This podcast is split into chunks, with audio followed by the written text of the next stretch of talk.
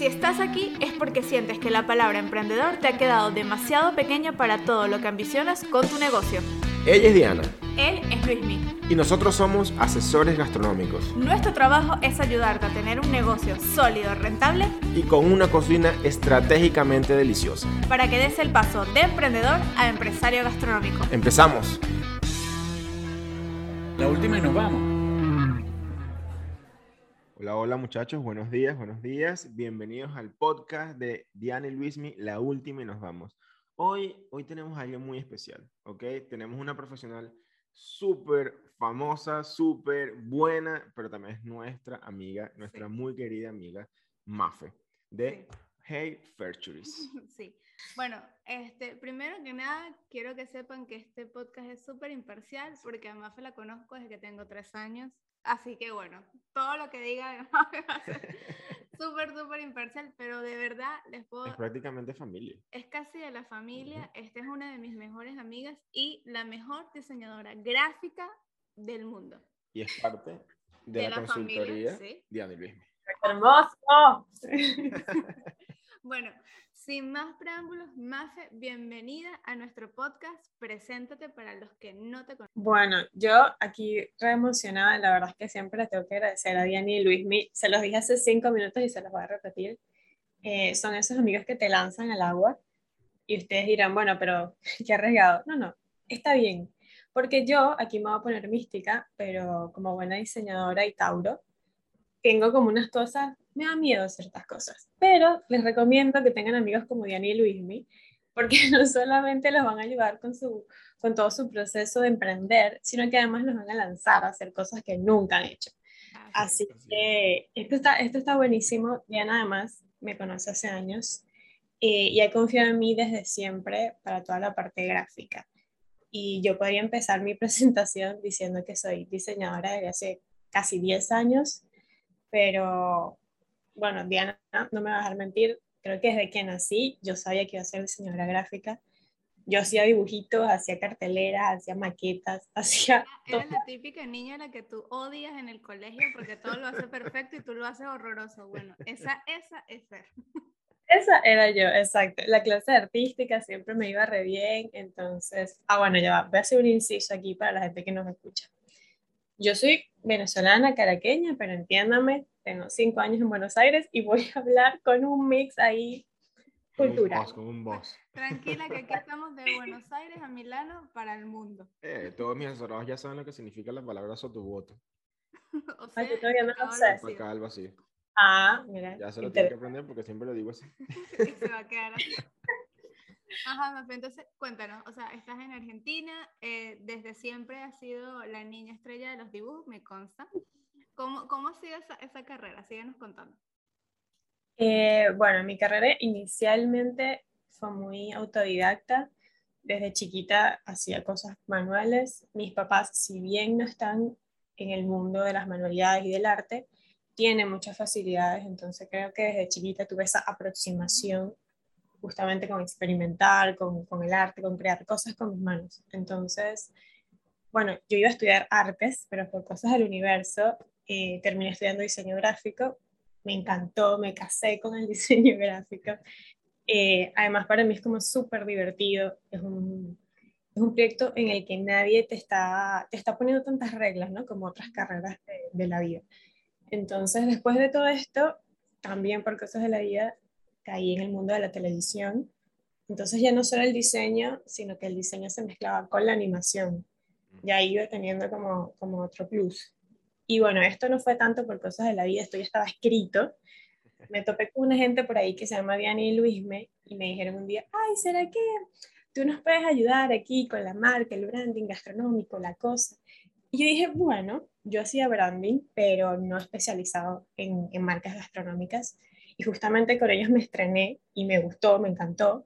Entonces ahora dentro de mis skills está el branding gastronómico puntualmente, que bueno, suena como muy específico y dirán, bueno, pero branding es branding, sí, pero siempre está bueno orientarlo, porque si no, este, te vas a parecer a cualquier cosa, o sea, es como que tengas un hijo y tu hijo no tenga identidad, no tenga personalidad, haga lo que hace todo el mundo.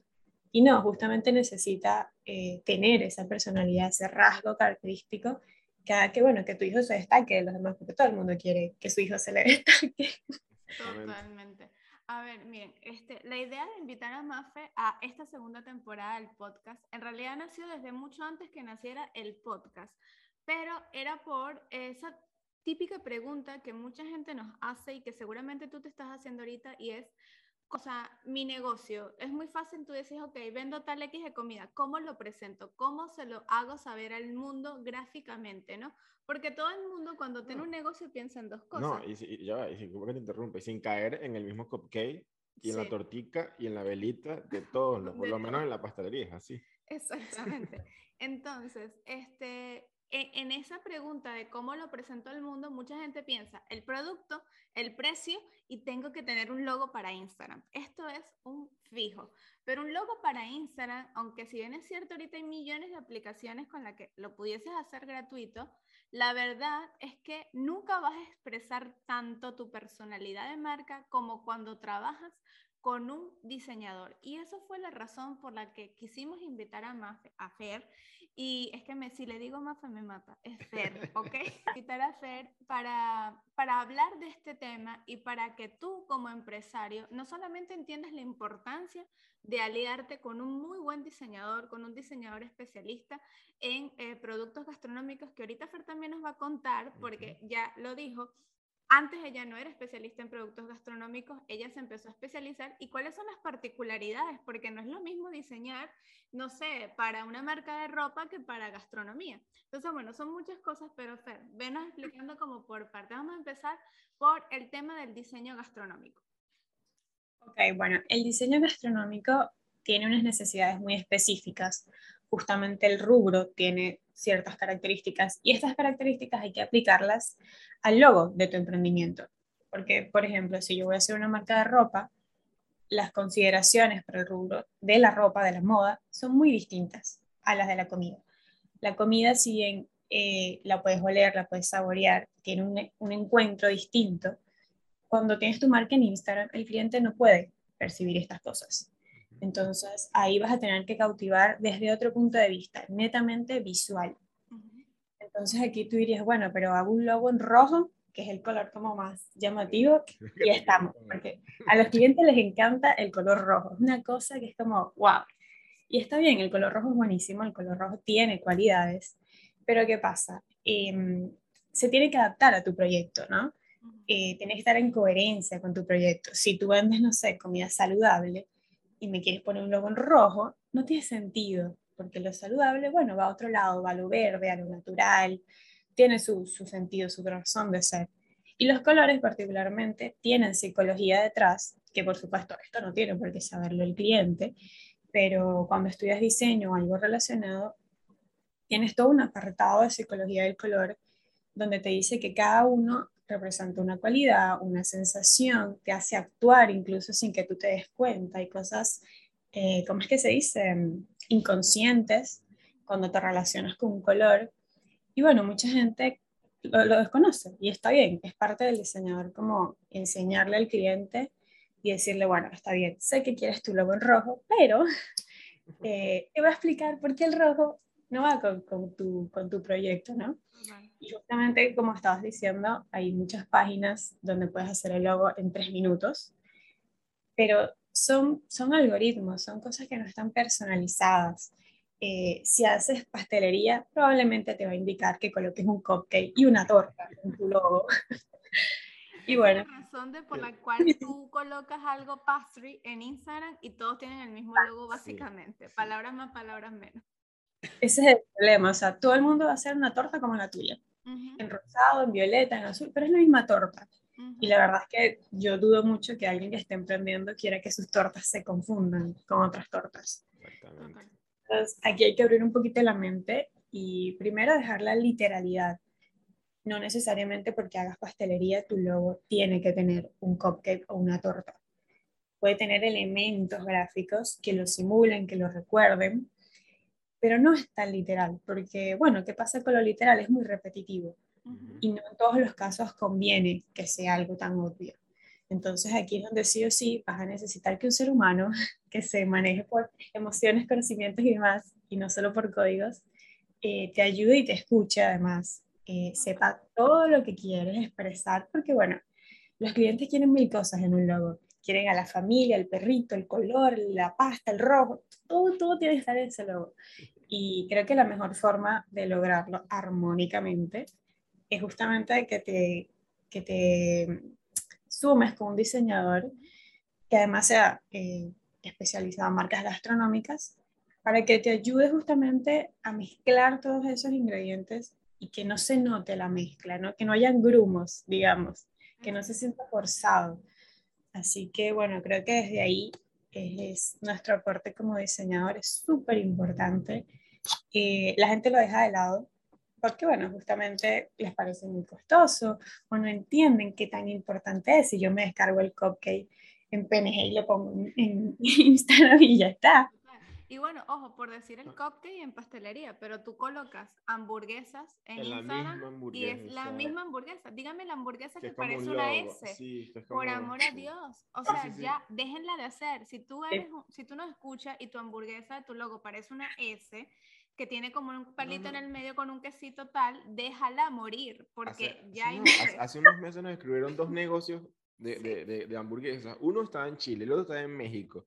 Y tenían el mismo logo. Sí. no, era, el mismo logo, pero era casi igual. Era casi Solo que uno se rellenaba un poquito el pan de la hamburguesa arriba y el otro estaba como en blanco. O sea, esos son el tipo de logo que tú lo pasas por, un, por el sistema de propiedad intelectual de tu país y cuando tiene que ver las coincidencias gráficas, te va a negar la marca. ¿Ok? Ah, porque esto es un punto importante. Esto no se dice. Bueno, Mafe, tú quizás sepas un poco de esto, pero el logo de esta también es muy importante por un tema de marca, o sea, por un tema de identidad, de propiedad intelectual, de derechos de autor.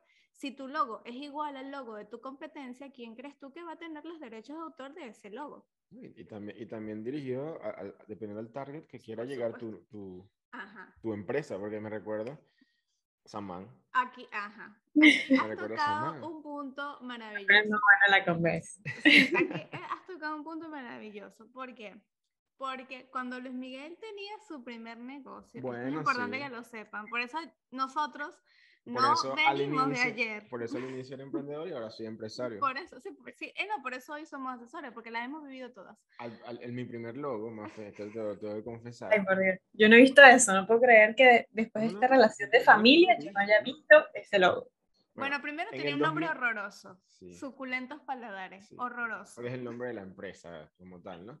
Este, era, era, en el 2011, 2011, 2011, sí. Sí este, yo tenía que 21 años. Era un, o menos. O 20 años, creo que ese momento tenía 20 años, todavía no había cumplido los 21.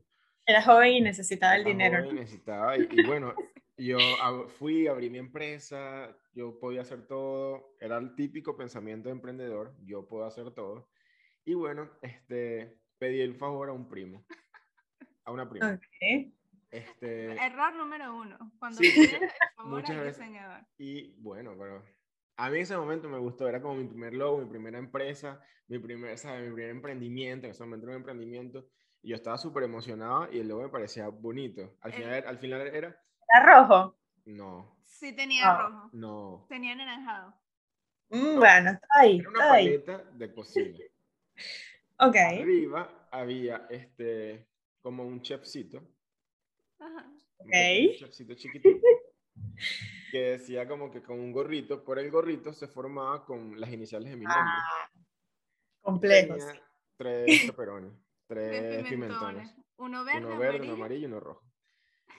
No es... Imagínate bordar ese logo, ¿no? ¿Ah? Mm. Imagínate bordar, bordar ese logo. Mira, yo mandé a hacer hasta, hasta los stickers. Los stickers para las neveras, los imantados. Imanes. y los imanes, todos esos porque se los entregaba a mis clientes. Claro, de regalo. Pero ah. lo que Mafe dice es verdad. Imagínate bordarlo en una tela, porque tú nunca lo hiciste. Bordar el chef así chiquitito con el texto adentro. No, le, le rompes la cabeza al que hace el trabajo. Pero bueno, por eso, mira. Por eso luego nos asesoramos con Mafe. y, ajá, aquí queremos llegar a, a este punto, ¿no?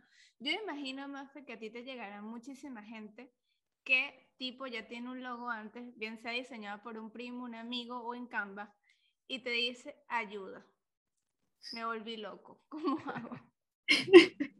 bueno, yo creo que lo primero que tienen que saber es que hay esperanza. No, no vayan a odiar al primo, porque seguramente hizo su mejor esfuerzo eh, por darles el logo. Eh, en estos casos, normalmente se analiza la marca justamente para ver si es viable hacer un rebranding o no. ¿Cuándo no es viable? Eh, cuando esa marca tiene muchos errores. Errores de una marca pueden ser que los colores no estén acorde a tu rubro, que el texto o la letra con la que se escribió el nombre tenga mala legibilidad, que sea muy delgada la letra, por ejemplo. Si tiene 80 iconos en el mismo logo, también es un error.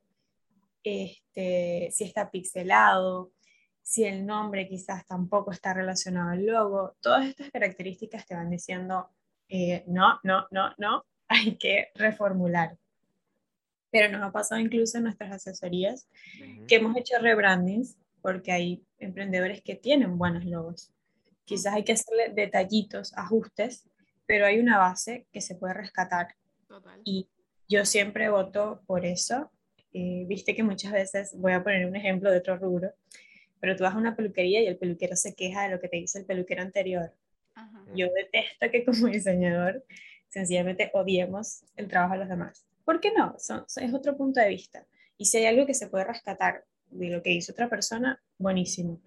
El proceso es justamente sumar y mejorar y, no pisotear el trabajo del otro. Entonces, eh, por favor, si nos estás escuchando, analiza estos, estos puntos en tu marca. consciente. Si no sabes si los colores eh, van con tu marca, también nos puedes consultar eh, porque todo es súper importante, o sea, cada uno de estos detalles no están tomados al azar, no es porque al diseñador le parecieron lindos y ya. Entonces, bueno, justamente el cliente no lo sabe y es parte de su encuentro con el diseñador y, con todo el proceso gráfico ir descubriendo justamente todas estas cualidades para que su logo mejore. Porque un ejercicio rapidito, si usted vende hamburguesa y pone en Instagram burger, todas las 10 primeras cuentas que les van a salir probablemente tengan una hamburguesa. Entonces ahí usted dice, oye, voy a poner yo también la misma hamburguesa en mi logo. O sea, ahí como que donde tú ves hasta dónde te quieres diferenciar del resto. Porque bueno, hay gente que quiere su hamburguesa y hay que darle la vuelta a ver cómo se ve distinta esa hamburguesa. Pero ya es mucho de cada cliente también. Totalmente. A mí me gusta mucho el ejemplo que acabas de poner porque este año hicimos un rebranding que a mí particularmente me gustó, pero ya antes de hablar de ese rebranding, quiero que especifiques cuándo se hace el branding desde cero y cuándo se hace el rebranding. Porque hay mucha gente que quizás tú le dices rebranding o branding y no están entendiendo nada de lo que estamos diciendo. Entonces, vamos a ponerlo como en, palabras este, sencillas. Más criollas. Más criollas para que todo el mundo entienda y diga, ah, ok, esto es lo que yo tengo que hacer con mi logo, esto es lo que no tengo que hacer. Ok, bueno, este es el momento donde viene la anécdota del branding.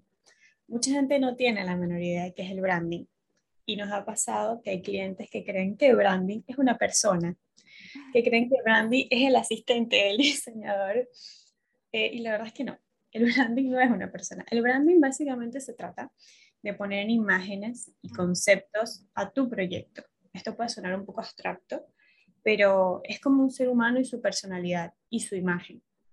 La imagen nos va a reflejar una cosa, sus acciones van a reflejar otras. Y el conjunto nos va a crear lo que nosotros llamaríamos branding, que sería la imagen de tu logo y cómo lo comunicas. Entonces, ¿cómo saber si tu logo necesita un branding o un rebranding? El branding es de cero, es decir, no tienes logo, o el que tienes no te gusta en lo absoluto y quieres algo nuevo. Ahí sí o sí vamos a un branding. Ahora, el rebranding. Tienes un logo que te hizo tu primo, por ejemplo, le tienes mucho cariño ese logo, tú quieres ver si lo podemos mejorar. Ahí pasa a un análisis y vemos si está acorde o no a un rebranding. Que, ojo, eh, este proyecto que les, que les, digo antes era un rebranding este, que quedó maravilloso, Mafe. Y bueno, lo voy a decir porque aparte ellos son ya también de la casa, el fogón de Nere. Vayan, googleenlo. El logo maravilloso que tiene el fogón y todo el branding que ahora tiene el fogón lo hizo esta súper diseñadora con sus manitas, porque todos lo sacó desde cero y de verdad creo que ha sido más una de las transformaciones más guau que en las que hemos trabajado. No, y, y, creo que eso es lo que, lo que te hace como resaltar entre, entre la competencia. Porque, ok, está bien no hablar mal de los demás, pero también tienes que tener un poquito de, de egocentrismo, ¿no? no, no, sobre todo en la gastronomía y en este sector que es así. Porque tú dibujas todo a mano. O sea, tú haces básicamente todo desde cero. Eso es algo que, por lo menos, yo que he estado en contacto con otros diseñadores, no para mis propios negocios, sino para otros, para nada. Prácticamente es como copia y pega de muchas cosas. Sí, es claro. conseguirlo. Es difícil conseguir una persona que realmente diseñe desde cero las cosas. Sí, y aquí me surge, a ver, para, para ver, Fer, si podemos conversar sobre este tema. ¿Cómo es el proceso creativo de crear una marca gráfica gastronómica? Una locura total. no, bueno, desde que, a ver, porque cuando trabajamos juntas, por lo general, ya tú, nosotros siempre trabajamos marca, primero interno, personalidad de marca, motivadores de compra, cliente ideal, y Mafe ya tiene un montón de información. Pero ¿cómo es el proceso ya creativo sin nada de esto, por ejemplo? ¿Cómo, por dónde se empieza? ok, si no tienes nada de esto, que es clave, o sea, para mí el 50% del trabajo me lo adelanta Diana con toda esta información, eh, pero si no lo tienes, que normalmente no lo vas a tener, em, lo primero es que tienes que tener una sesión psicológica con tu cliente. es una sesión donde tienes que hacerle muchas preguntas y sacarle la mayor cantidad de información posible acerca de su logo.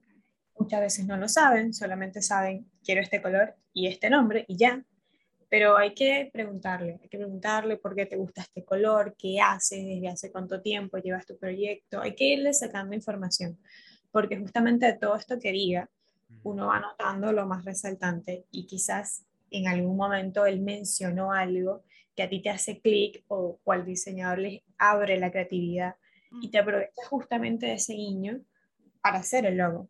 Y, y, cuando se lo muestras al final y el cliente ve que tomaste en cuenta esos aspectos como bien personales, ahí es donde realmente se conecta con su marca, porque no le estás haciendo un logo genérico, estás haciendo algo 100% personalizado. Entonces, este proceso creativo empieza con la sesión psicológica. y después de la sesión psicológica, en mi caso, armo tres moods o, o tres eh, tableros con identidades que yo codifico en base a lo que el cliente me dice.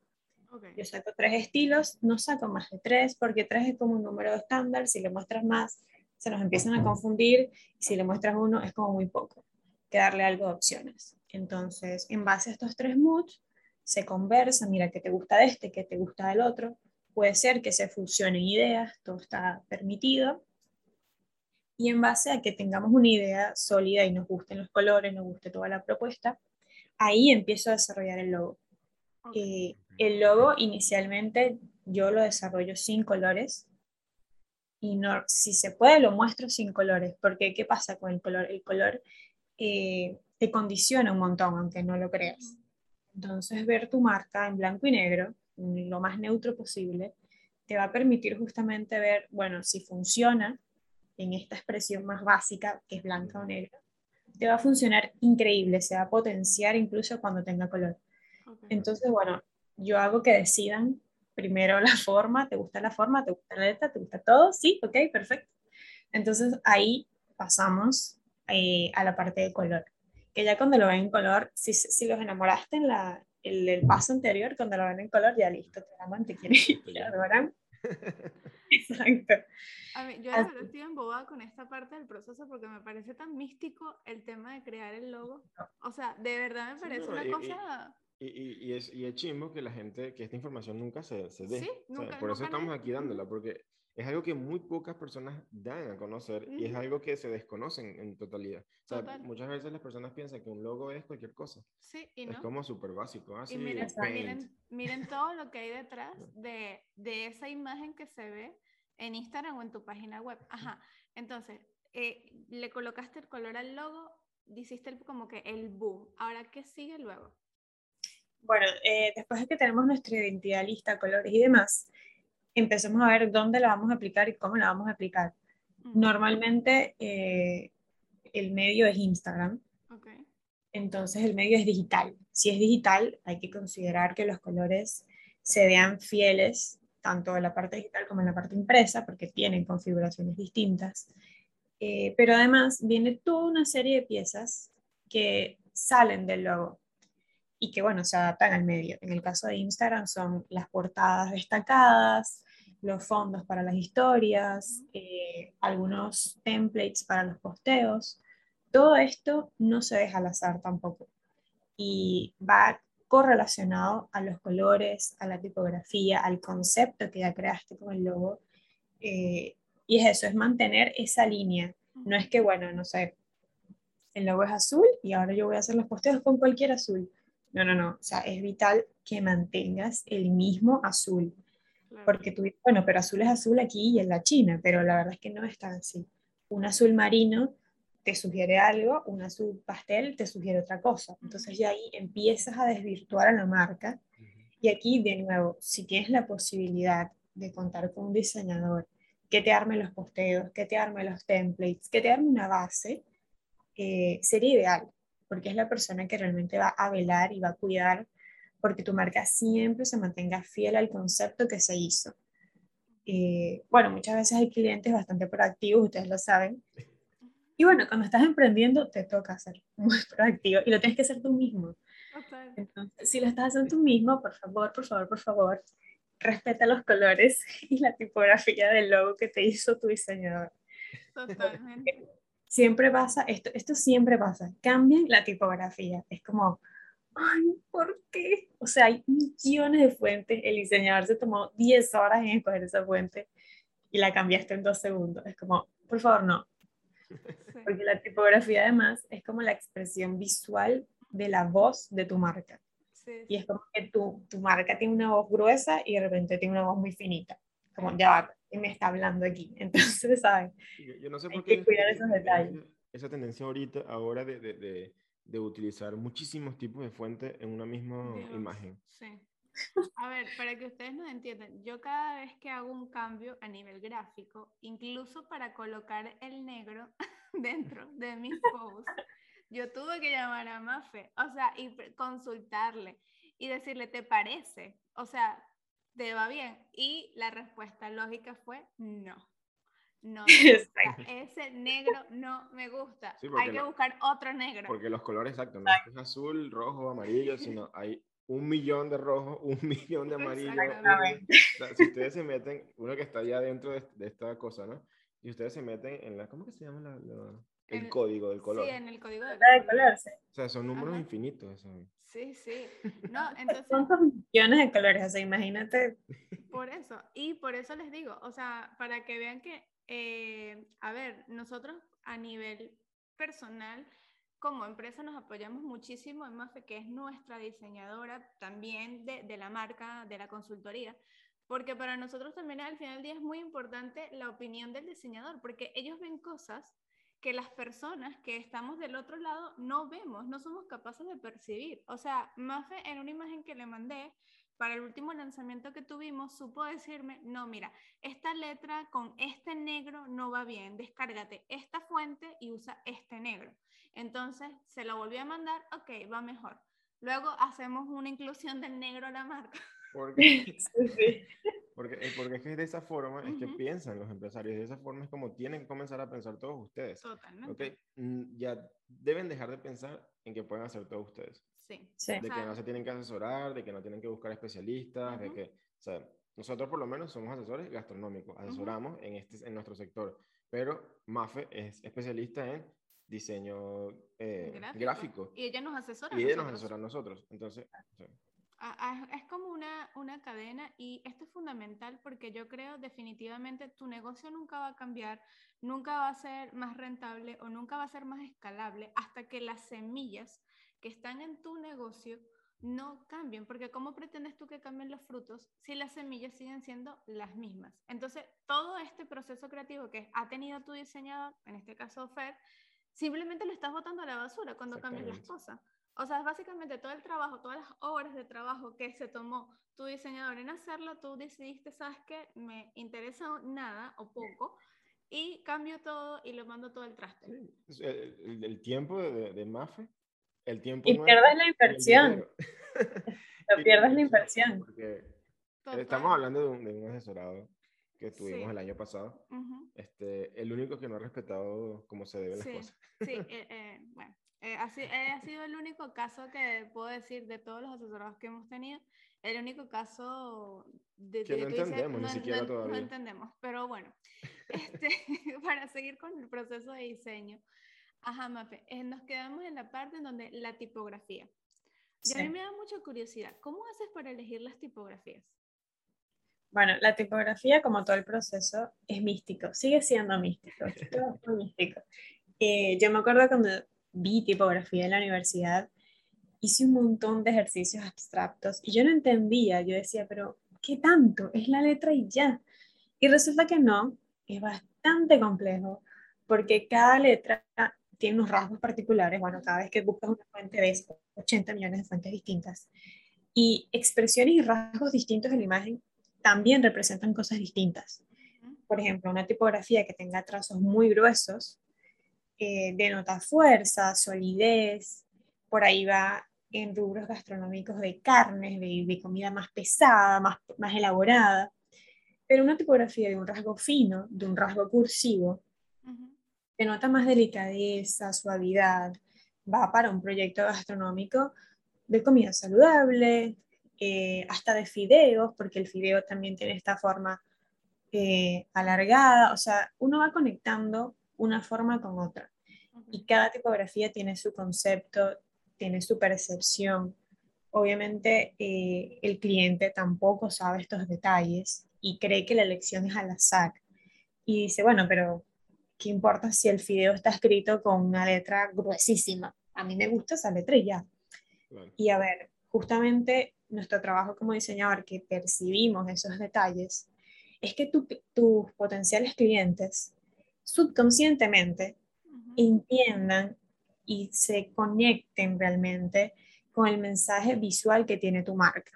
Obviamente tú quizás no lo ves, la gente no nota que lo ve, pero ese mensaje está ahí detrás, como calando de manera silenciosa.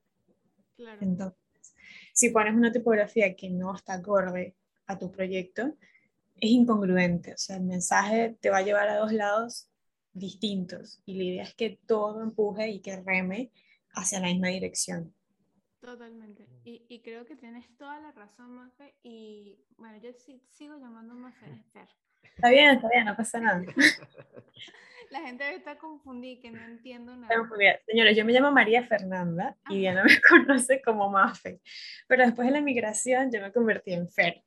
Exacto. Y este, en la CEO de Hey, Fairchuris. Así, Muy bien. nuestro estudio gráfico asociado a la consultoría gastronómica de Daniel Luismi. Así que, ajá, bueno, pero lo que seguía diciendo, ¿no?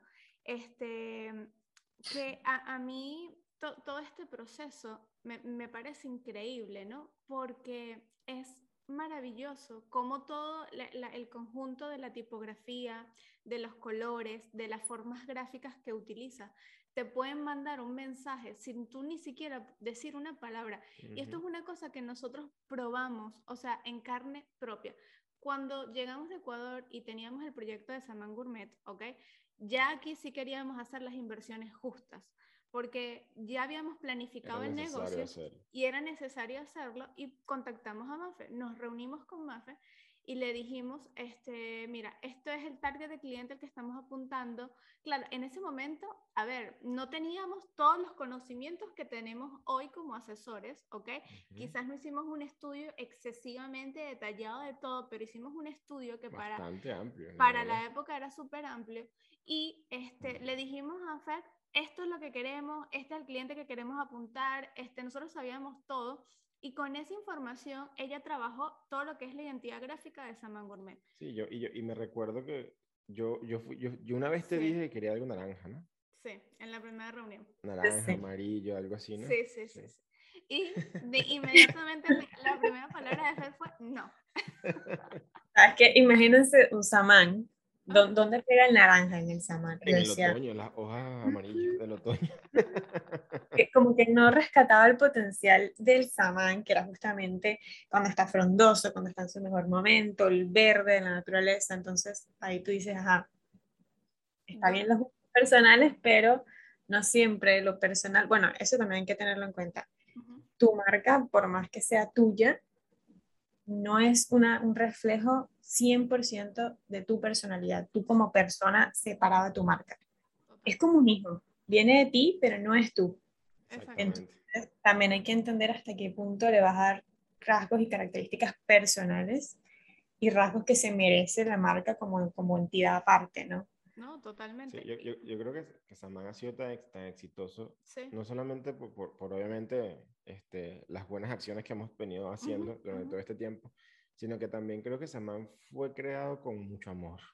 Sí. O sea, fue ah. creado con mucho... No, no, sí, totalmente, porque a ver, este, está, tú hiciste básicamente todo, la identidad, la identidad gráfica. y todo esto, hasta el mismo nombre. Sí. O sea, el nombre de Samán no es que guanella de cualquier árbol, sino que Samán viene de, yo estudié en un colegio, ingresé a Viticoa, aquí en el centro del colegio había un samán gigante que tapaba. Di la verdad, había un samán frondoso ya. Era el himno del colegio, en el himno del colegio estaba al pie de un samán frondoso, aprendemos a vivir.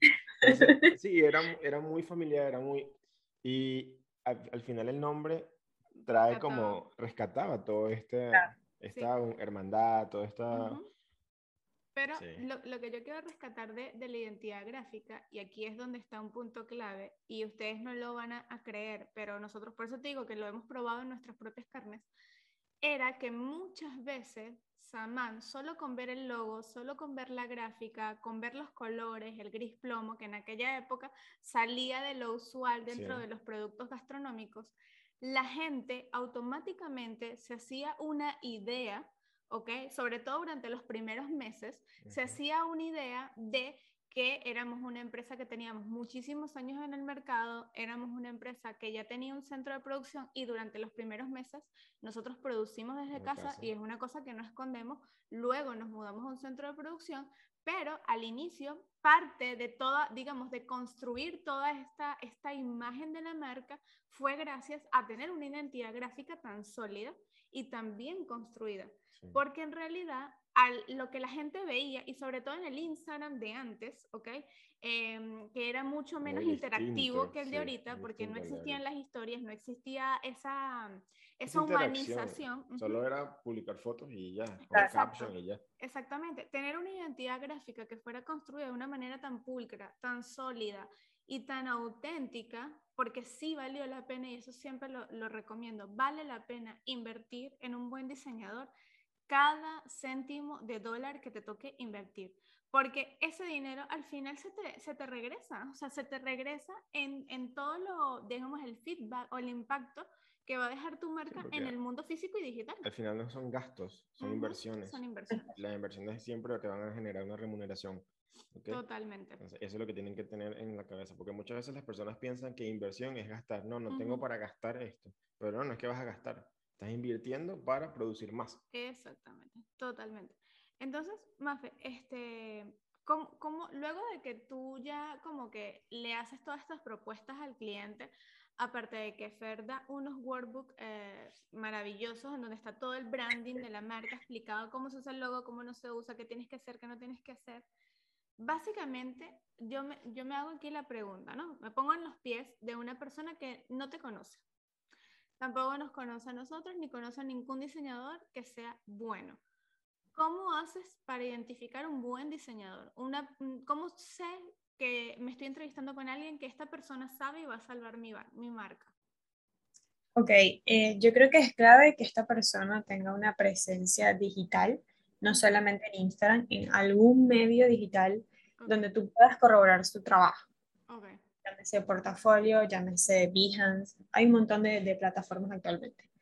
Tienes que hacer un trabajo un poquito de stalkeo, está bien, es totalmente válido y necesario. Y tienes que ver qué proyectos hace. Porque si bien el diseñador puede realizar un abanico de contenido gráfico, eh, se especializa en algo. Entonces, lo ideal es que busques un diseñador que se especialice en branding. Quizás no, no es branding gastronómico, pero también suma que sea branding, que tenga varios proyectos de creación de identidad, de creación de marca, Y esto lo vas a ver sí o sí en su portafolio, en su Instagram o, o donde sea. Pero si vas a contratar a un diseñador, por ejemplo, y ves que esta persona solamente ilustra, que no le ves un logo por ningún lado, no quiere decir que no pueda hacerlo, pero seguramente no es su fuerte, no es lo que le interesa creativamente hablando. Y te lo va a hacer porque, bueno, es trabajo, sí, pero creo que cuando te asigna un proyecto que te gusta, le pones más amor y le pones más ganas. en mi caso, ustedes saben que yo no hago páginas web, y aunque yo los amo, los quiero y los adoro, y me han dicho mil veces para hacer la página web, yo soy honesta, yo no disfruto web, y yo les digo, está bien, yo los quiero, pero no les puedo hacer la web. y es eso, pues a veces uno quiere abarcar todas las cosas, y en ese proyecto te topas con cosas que no te gustan. Y yo voto porque siempre hagas cosas que te gustan, porque ahí justamente es donde le vas a meter más amor y más ganas. Así que si tú como cliente estás buscando un diseñador, es vital que veas que haga branding, que tenga varias marcas hechas y que además te guste el estilo de marcas que hace. Porque, por ejemplo, hay gente que hace marcas tecnológicas que nada que ver, miles de colores, otros estilos, porque va a otro rubro. Y tú proyectas y dices, ah, yo quiero mi logo así, con 80 colores. Ajá, pero tu proyecto es de comida, tú no vendes computadoras, ¿ves? Entonces es como ir eh, ser coherente también con tu búsqueda y realista, ¿no? ¿no? No proyectar tu marca en algo que no es tu rubro. Totalmente. Eso que acabas de decir, este, es súper importante porque es verdad, a veces uno ve eh, identidades gráficas o elementos gráficos que tú dices, wow, qué bello. No, bueno, a lo mejor a la marca le queda magnífico, pero lo trasladas a tu marca y la, la cosa es un desastre. Sí, igual, una, vez me recuerdo que, que, vimos un, creo que fue una mentoría en vivo o algo de eso, que vimos un ah, logo que era, eran como macarons o algo así. Sí, eran macarons. Eran macarons. Que veíamos el logo y jurábamos que era una empresa. Sí, porque era verde, pero verde vivo. Y azul vivo también. Sí, y como, como con tipo las eléctrico. letras así inclinadas. Eh, cuando la abrimos. Bueno, ese, ese ya lo detectas como un error clave. Si tú estás viendo un, logo de comida y te imaginaste que era, no sé, una empresa administrativa, hay algo mal directamente, porque no deberían confundirse tu logo con ningún otro rubro. Capaz no sabes que son macarrones, pero no puedes decir qué es esto. Sí, sí totalmente. Y, creo que una de las cosas que les, les, comentamos, yo creo que los elegimos. Sí, sí, sí, que, los la, elegimos. La comentamos y le dijimos necesitábamos comentarle eso porque tenía que, tenían que modificar eso urgentemente, porque básicamente lo que tú acabas de decir, o sea, básicamente, la gente se confunde. Sí, la gente se confundía. Ajá, y aquí viene también otro punto, el naming. El, famoso naming, ajá, esos nombres, de hecho, hay una, hay una, tenemos una seguidora en Instagram no voy a decir el nombre porque incluso el nombre es impronunciable.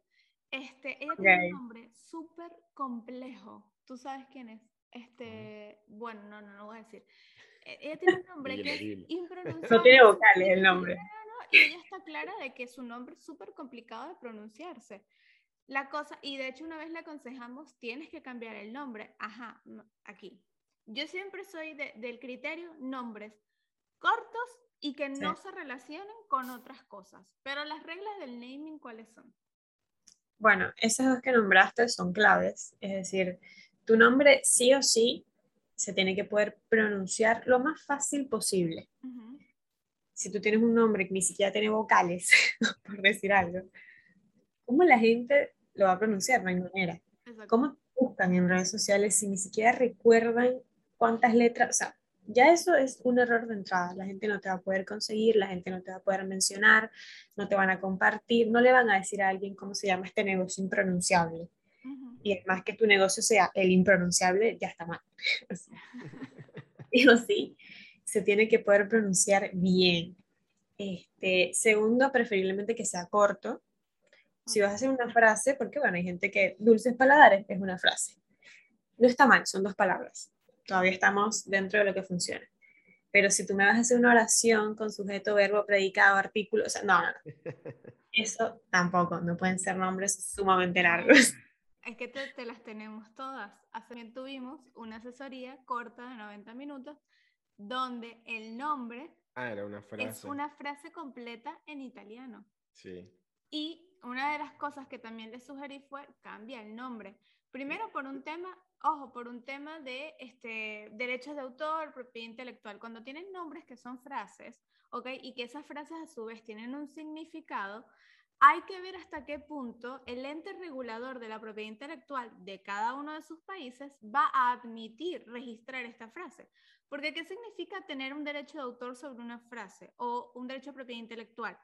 Que cada vez que una persona utilice esa frase en tu país, te tiene que pagar.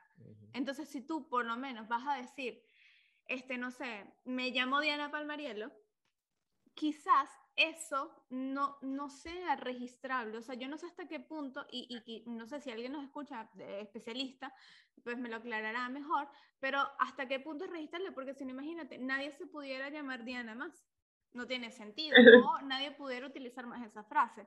Entonces, eso también es súper importante. Lo que pasa es que la gente, todo lo que es nombre y todo lo que son este tipo de cosas, como que se olvidan de que en algún momento tienen que registrarlo y son susceptibles o no de derecho. Porque desde el inicio no ven, no ven su negocio, no ven el emprendimiento como una empresa. Exactamente. O sea, no ven el potencial que tiene para el crecimiento. Totalmente. Claro, hay logos de hecho que tienen mucho texto, no sé si los han visto, que eh, agrupan el texto en formas circulares, tienen fechas además, tienen un montón de detallitos. Estos detallitos son válidos en algunos casos, pero no puede ser el nombre principal de tu marca.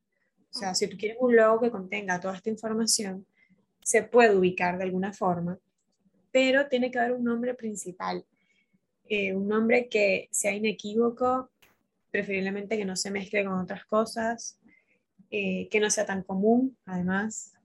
Eh, muchas veces no tiene que ser un nombre literal, no sé, vendes hamburguesas y le quieres poner Amanda, bueno, válido, pero justamente buscar darle la vuelta porque bueno, hay muchas cosas en el mercado, hay mucha competencia. Y si dentro de darle la vuelta implica que coloques un nombre impronunciable, no está funcionando. O sea, hay que considerar, sí o sí es clave, que se lea, eh, que sea corto.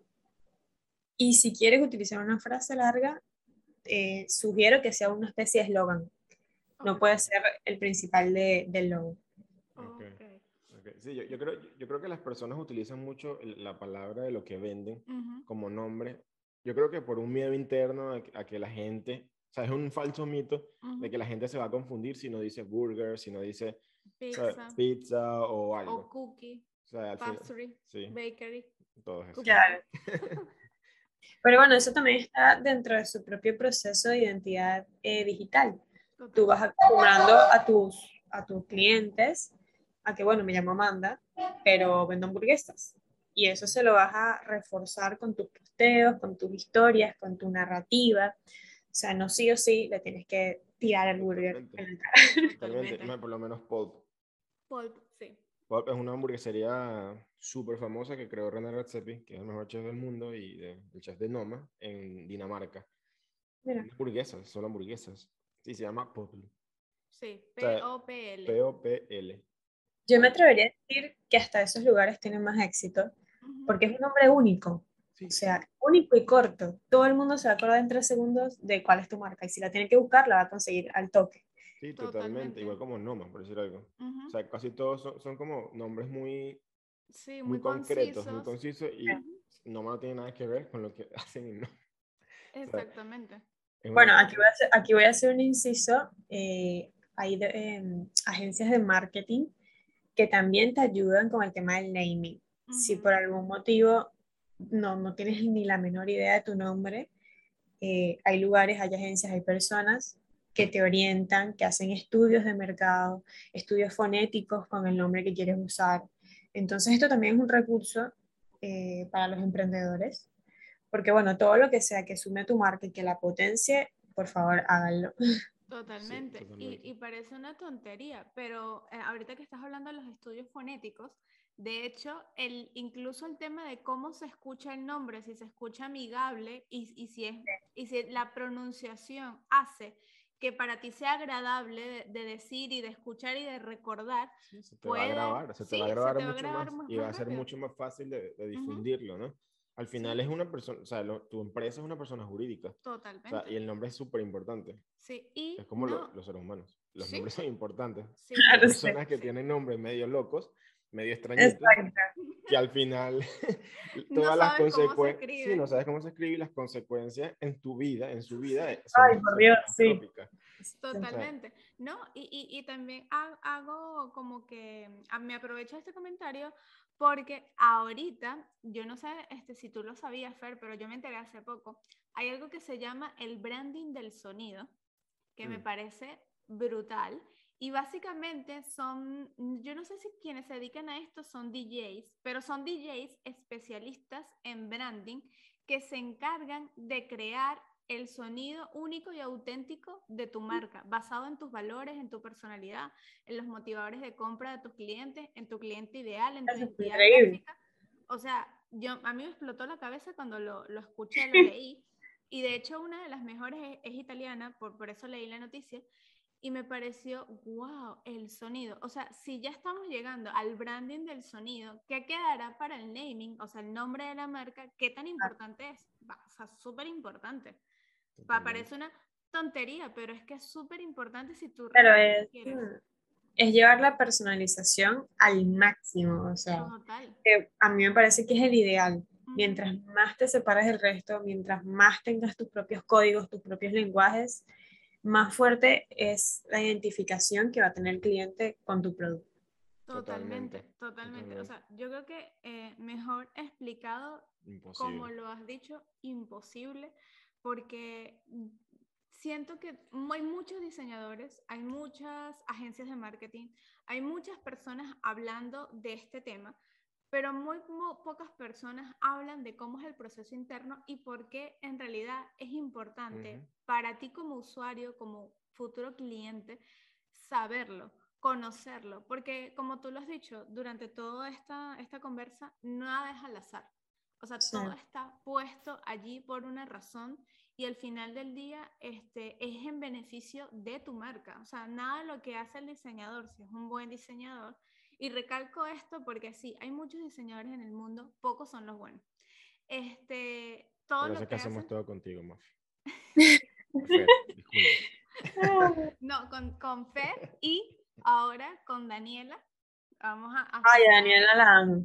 Sí, Con Daniela, sí, de nuestra Mexicana diseñadora web. Nuestra diseñadora web. Como verán, nosotros nos asesoramos en todo lo que podemos. Este, que han hecho un trabajo maravilloso con nuestra marca, pero es eso, o sea, es contratar con profesionales que sean de verdad de calidad, que te aporten valor a tu marca, que tengan la, la capacidad de ver más allá. Y yo sé, Que a ti no te gusta que yo diga estas cosas, pero es que hay que echarte porras. No, no, no, no.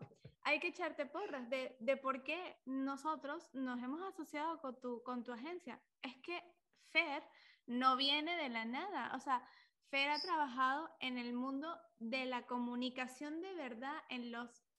Bueno, Fer trabaja con los duros del diseño, los que de verdad, verdad, verdad rompen palo con el diseño, que es Disney. Esto, esto muy poca gente lo sabe, pero hay que decirlo, que tú eres una de las diseñadoras de Disney en América Latina y que muchísimas cosas que vemos de Disney en América Latina, que yo le digo a Luis Miguel, mira, lo diseñó Fer. O sea, De mu- sí, muchos de esos posters, muchas de esas cosas que, que ven en Disney Plus y todo eso.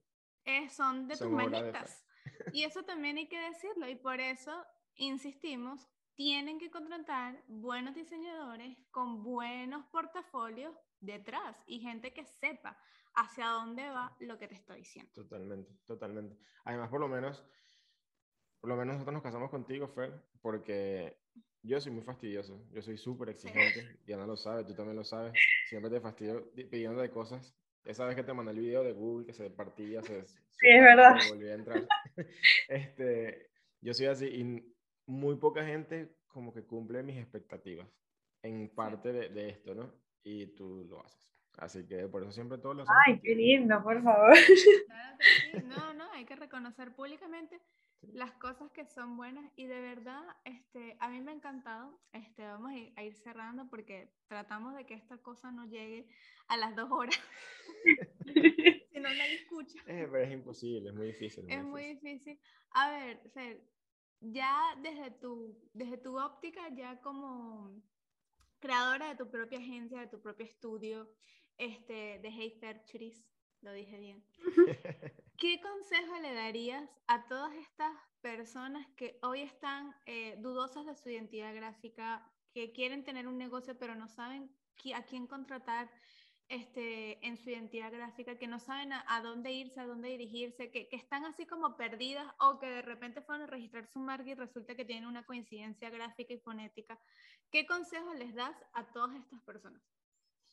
Eh, bueno, yo lo primero que les diría es que abran la mente, porque hay un tema con la imagen en general y es que la imagen se percibe a veces un poco banal, un poco frívola, y la gente le tiene miedo a esto, inconscientemente, no lo dicen. Entonces sienten que ponerle amor y ganas a un logo es innecesario, porque se lo pueden resolver en dos minutos en una página web. Eh, y de nuevo, aquí hay que abrir la mente, hay que entender que no todo lo va a resolver una máquina, no todo lo va a resolver un sistema automático, que si quieres conectar con personas, necesitas trabajar con personas, necesitas que tu proyecto sea personalizado, que contenga tu historia, que contenga tus rasgos, que contenga tus gustos. Y eso sí o sí eh, lo vas a lograr por medio de otro ser humano, de otro diseñador. Entonces, quizás en un principio, porque yo entiendo que los servicios gráficos y en general las artes, a veces la gente no comprende la inversión y entiendo que, bueno, estás empezando y tienes una inversión chiquita, pero hay diseñadores para todo el mundo o sea, de todos los rasgos. Quizás ahora no tienes para hacer un proyecto de branding completo, pero puedes encargar el logo solo, por ejemplo, y ahí ya estás empezando con algo, estás dando un pasito. También está esta idea de que, bueno, no tengo para hacer un branding completo, me voy a ir con cualquiera. Y no, todo es charlable, todo es conversable, o sea, abran la mente, busquen, no se desesperen.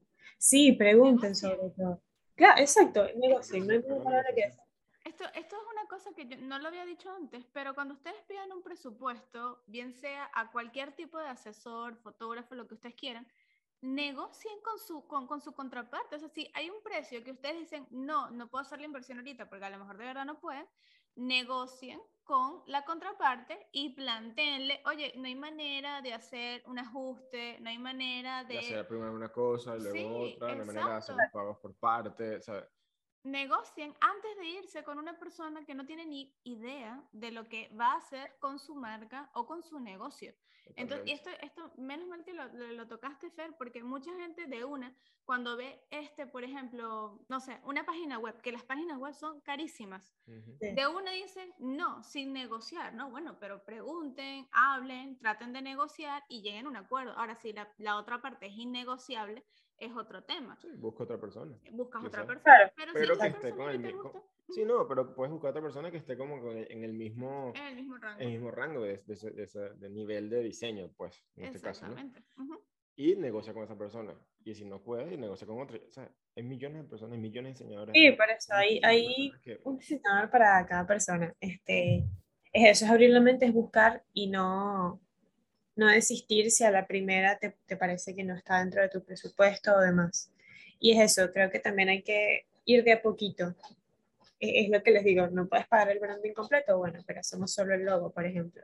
Es clave, es lo fundamental. Entonces ya ahí diste un paso y quizás más adelante pues vas desarrollando el resto. Pero no tirar a la basura o, o poner en segundo plano la importancia de tu imagen porque te parezca costoso. O sea. Totalmente. Totalmente. Y además que aquí entra, bueno, en todos elementos del mercado, en cualquier cosa que hagas, entra un dicho que es veraz y es, eso es, mira, lo barato sale caro. Ah, sí. Eso sí. es... Eso sí. O sea, eso es... Es así. es así, eso es una ley universal. Es una ley universal. Como la ley de la atracción. Bueno, lo barato sale caro, es la nueva ley universal. Sale caro. Ustedes no tienen Hoy idea. te ahorras 50, pero en dos días vas a tener que gastar 100 porque lo que gastaste más lo nuevo que vas a agarrar. Ustedes no tienen idea cuánta gente nos ha llegado diciéndonos, es que me asesoré con otra gente, no entiendo, me sale mal, no sigo perdiendo plata. Porque se asesoran con el más Con barato cualquiera, y exactamente. al final igualito terminan gastando un platal, lógicamente, en dos asesorías que pudiste haber sido una. Exactamente. Lo mismo pasa con los diseñadores, con los diseñadores web, con los fotógrafos, con todo. Con Por todo. eso váyanse siempre, traten en la medida de lo posible ir con los mejores. Entonces, bueno, Nosotros. nosotros. todo este team que está acá. Bueno, este, Mafe, Ferchis, hemos llegado al fin. Ferchuris. Al Ferchuris, sí, Ferchuris. pero yo le digo Ferchis. Este, al, al final de, de esta este conversa, episodio. de verdad que mil gracias por aceptar, por ser nuestra diseñadora estrella. Este, Hay varios proyectos que se me han ocurrido en estos días. Y No entonces tengo duda. tenemos que conver- conversar otra vez. este, gracias por atenderme a las no sé cuántas horas de la noche y siempre estar ahí disponible. No, de verdad que mm, no tengo palabras. O sea, aparte de que es una de mis mejores amigas en el mundo, este, siempre lo he dicho, tengo dos mejores amigas, una está en Buenos Aires y la otra está en España. Este, y la recomiendo siempre con los ojos cerrados porque es de las mejores diseñadoras que van a encontrar. La pueden seguir en arroba heyferchuris. Ok, este, de todas maneras, debajo de la descripción de este podcast, de este episodio, va a estar Toda la info. toda la info de Fer. La pueden conseguir también a través de nosotros. Este, hacemos asesorías de diseño eh, especializado en diseño gastronómico juntos. Y bueno, Ferchi, mil gracias por haber estado acá, de verdad que sí. No, por favor, eh, gracias a ustedes por invitarme, por siempre lanzarme a hacer cosas por primera vez. Esa parte me encanta. Eh, y nada, que sigamos teniendo proyectos juntos. Y, y por favor, señores, no le tengan miedo a su diseñador. El diseñador es su amigo. Así es, Así así es. es, muchachos. Bueno, llévense todos estos consejos, escuchen este podcast, escúchenlo varias veces si es necesario. Y bueno, esto fue. La última, última y nos vamos. Chao, chao. Chau.